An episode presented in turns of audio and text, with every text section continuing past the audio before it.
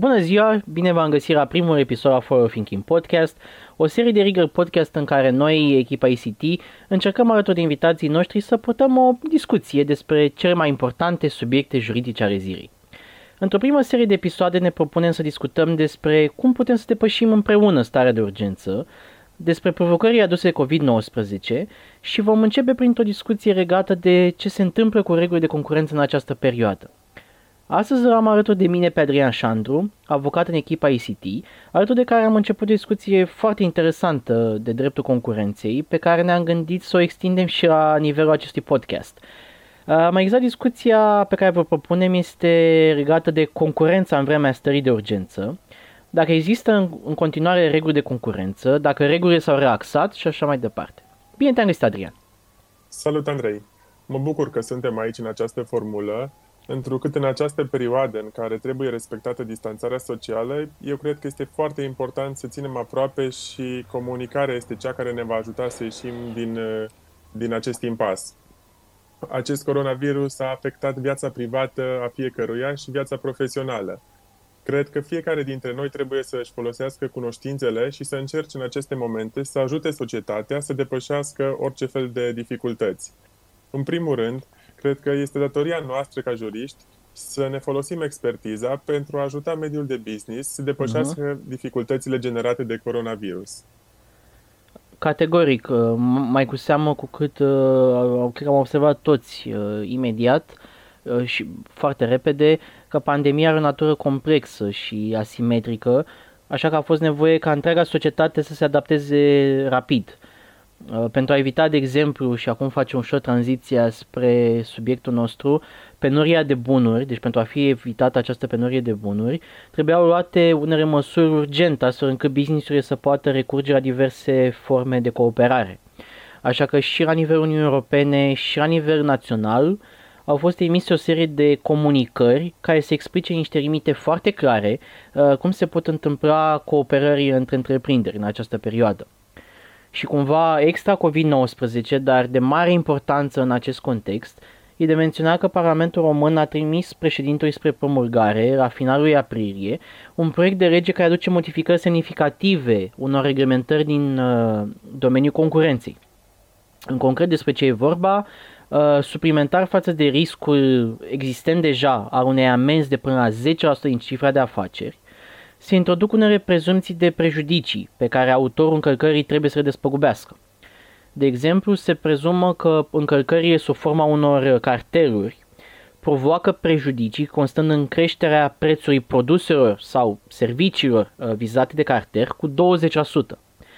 Deci iată că regulile de concurență nu doar că rămân în vigoare în această perioadă a pandemiei, ba chiar sunt mai potențate, aș spune eu, iar respectarea lor devine și mai importantă, chiar dacă există unele măsuri de relaxare. Noi am vorbit recent la birou despre o noutate foarte interesantă din domeniul concurenței. Aș vrea să aprofundăm puțin acest subiect, pentru că sunt convins că sunt persoane care ne ascultă și ar putea fi interesate în mod direct de această noutate. În ultima perioadă a fost publicată scrisoarea de confort pe care Comisia Europeană a oferit-o Medicines for Europe, chiar la începutul pandemiei, dar ea este foarte importantă pentru că putem să vedem mai în detaliu cum poate să aibă loc efectiv această coordonare între întreprinderi pe perioada pandemiei. Exact. Aș dori să ne oprim puțin pe marginea acestui subiect pentru că eu consider că ar reprezenta un interes crescut. Și în primul rând te-aș întreba, Andrei, ce este de fapt un comfort letter și cui se aplică cel din cazul de față? Foarte pe scurt, scrisoarea de confort e un mecanism prin care Comisia asigură societățile că un anumit comportament pe care ele au în vedere nu ridică îngrijorări din punct de vedere al concurenței. Raportat la acest comfort letter emis recent de către Comisie, el se adresează unei asociații în sectorul industriei farma, dar învățămintele pe care putem deduce din acesta, precum și într-o comunicare inițială a Comisiei în legătură cu cadrul temporar pentru evaluarea problemelor de concurență legate cooperarea în afaceri, ca răspuns la situații de urgență generate de pandemie, pandemia de COVID-19. Deci toate aceste învățăminte pot fi extinse asupra tuturor industriilor, credem noi, în măsura în care sunt respectate criteriile trasate de către Comisie. Și e de precizat și faptul că această cooperare poate avea loc între întreprinderi aflate pe aceeași piață sau același sector de activitate, dar și între întreprinderi care activează în sectoare diferite. De exemplu, o cooperare între întreprindere care dorește să-și reconvertească liniile de producție ca să producă anumite produse necesare în perioada pandemiei. Deci, deși scrisoarea se adresează sectorului farma, învățămintele pe care le extragem de aici sunt aplicabile nu doar sectorului farma, ci în toate celelalte sectoare. Cooperarea este foarte importantă în acest moment în mediul de business. Este poate primul lucru pe care companiile ar trebui să îl implementeze atât pentru a supraviețui și a-și dezvolta activitatea, cât și pentru a reduce pagubele generate de coronavirus. Înțelegem că acest document al Comisiei este adresat companiilor din industria farma, însă se aplică și companiilor din alte sectoare de activitate, chiar și cele din sectoare diferite de activitate. Exact. Dar pentru a fi mai specifici, poți să oferi niște exemple ca să înțeleagă toată lumea? Sigur. Companiile spuneam că pot colabora într-o anumită măsură ca răspuns la situația de urgență. Cooperarea însă trebuie să fie temporară și strict necesară pentru a găsi modalitățile cele mai eficiente, astfel încât să fie evitată o anumită problemă generată de COVID, cum ar fi, de exemplu, penuria de produse. Câteva exemple. Societățile pot să-și coordoneze transportul materialelor, să agregeze producția sau capacitățile, să lucreze la un model care să prezică cererea pe anumită piață pentru anumite produse esențiale, astfel încât să fie evitată penuria de produse, fie un exces de produse și să se poată concentra pe produsele de care noi toți avem nevoie. Și toate aceste exemple, fără a face schimb de informații sensibile și păstrând cadrul indicat de comisie. Deci foarte important, aceste activități nu ridică probleme din punct de vedere al concurenței dacă prezintă suficiente garanții de respectare a regulilor de concurență, așa cum sunt ele, de pildă, detaliate de îndrumările Comisiei pe aplicabilitatea articolului 101 din TFUE și așa mai departe. Cred că suntem cu toții de acord că acest demers al Comisiei ar trebui să încurajeze încheierea de noi parteneriate. Însă, așa cum ai spus și tu, în același timp, regulile de concurență trebuie respectate. Și ca să tragem o concluzie, ce ar trebui să rețină, de fapt, firmele în urma acestei discuții? Firmele ar trebui să rețină că, da, există o relaxare din partea Comisiei, din partea autorităților naționale, dar există în continuare reguli. Legislația e în continuare în vigoare, modelele de analiză ale Consiliului Concurenței sunt aceleași. Așa că, în primul rând, pentru a evita riscurile de concurență, societățile ar trebui să se consulte înainte de a lua orice fel de măsuri de coordonare sau de cooperare, cu avocatul extern sau cu departamentul juridic. Apoi, societățile, cred eu, ar trebui să documenteze temeinic toate schimburile și înțelegerile dintre ele și să fie pregătite să le pună la dispoziția autorității de concurență dacă aceasta cere acest lucru. Este de asemenea foarte important ca societățile să-și verifice și să-și aducă la zi politicile de conformare cu regulile de concurență, în special politica externă de conformare. Dăm voie să te întrerup puțin aici.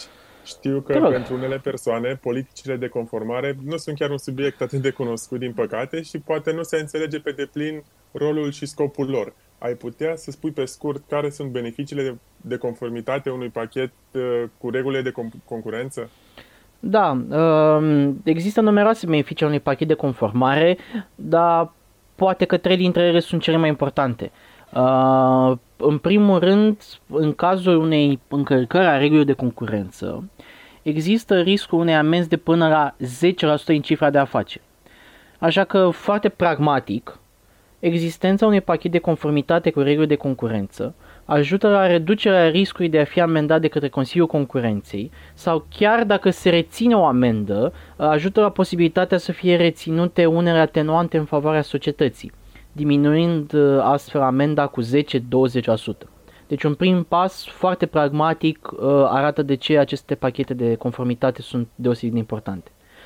Un al doilea aspect, existența unui pachet de conformitate crește capacitatea angajaților unei societăți, managementul unei societăți de a reacționa corespunzător în cazul unei inspecții inopinate din partea autorităților, reducând astfel riscul aplicării unei amenzi sau obținând reducerea ei. Și în lista mea, cumva în ultimul rând, dar cu siguranță la nivel general poate cel mai important aspect, se contribuie la crearea unui mediu concurențial sănătos, care este benefic tuturor actorilor de pe piață, de la producători, la distribuitori, la consumatori și chiar la autorități. Este fără îndoială că un business sănătos trebuie să aibă implementate niște politici de conformitate care să fie, în primul rând, în pas cu ultimele modificări legislative pentru a fi și eficiente, și pentru că atât tu cât și eu am folosit termenul sănătos și această perioadă trăim niște vremuri inedite, aș putea spune că politicile de conformitate pentru prevenție sunt echivalentul unor măști și mănuși cu care trebuie să ieșim din casă pentru a evita acest virus. Sunt extrem de necesare pentru a încerca, în primul rând, noi să stăm departe de coronavirus, dar în același timp și să păstrăm sănătatea publică, la fel cum s-ar putea spune că trebuie păstrat și un mediu de business sănătos. Da, categoric. Și toată această cooperare și menținerea mediului sănătos trebuie pusă și în contextul în care Consiliul Concurenței anunța că inspecțiile sunt într-adevăr pe hold în perioada asta, pentru că nu e așa, n-ar mai găsi pe nimeni la sediu să poată să devreze inspecția, dar totuși Consiliul monitorizează cu mare atenție piața și piețele. Și inspectorii de concurență și președintele Consiliului au participat frecvent la întâlniri cu reprezentanții mediului de afaceri și au arătat că sunt foarte la curent cu ce se întâmplă pe piață. Așa că cu atât mai mult societățile trebuie să-și dea seama că comportamentul lor este monitorizat și trebuie să aibă grijă cum își desfășoară activitatea în această perioadă. Sunt convins că chiar dacă în această perioadă instituțiile poate sunt, să spun așa, pe hold, nu vor rata ocazia după ce trece și se vor relaxa măsurile și va începe activitatea să desfășoare anumite activități de verificare și să încerce să impună anumite sancțiuni atunci când găsesc eventuale nereguli. Da. Cam atât deocamdată despre cum se comportă regulile de concurență în vremea stării de urgență. Mulțumesc tare mult, Adrian, pentru discuție. Mulțumim și dumneavoastră pentru că ne-ați ascultat. Vă invităm mai departe să intrați pe site-ul nostru actlegal-botezatuestrade.com, unde puteți găsi o secțiune special dedicată COVID-19 cu articole și informații practice despre aspectele juridice legate de COVID-19 și modul cum acestea impactează business-urile, tot într-un format prietenos menit să ajute afacerea dumneavoastră. Desigur, pentru orice întrebări de natură juridică, nu ezitați să ne contactați la office@actlegal-bep.com. Numai bine și ne auzim curând cu o discuție despre aspectele de legal ale cyber security, precum și o serie de sfaturi pentru afaceri. Pe curând!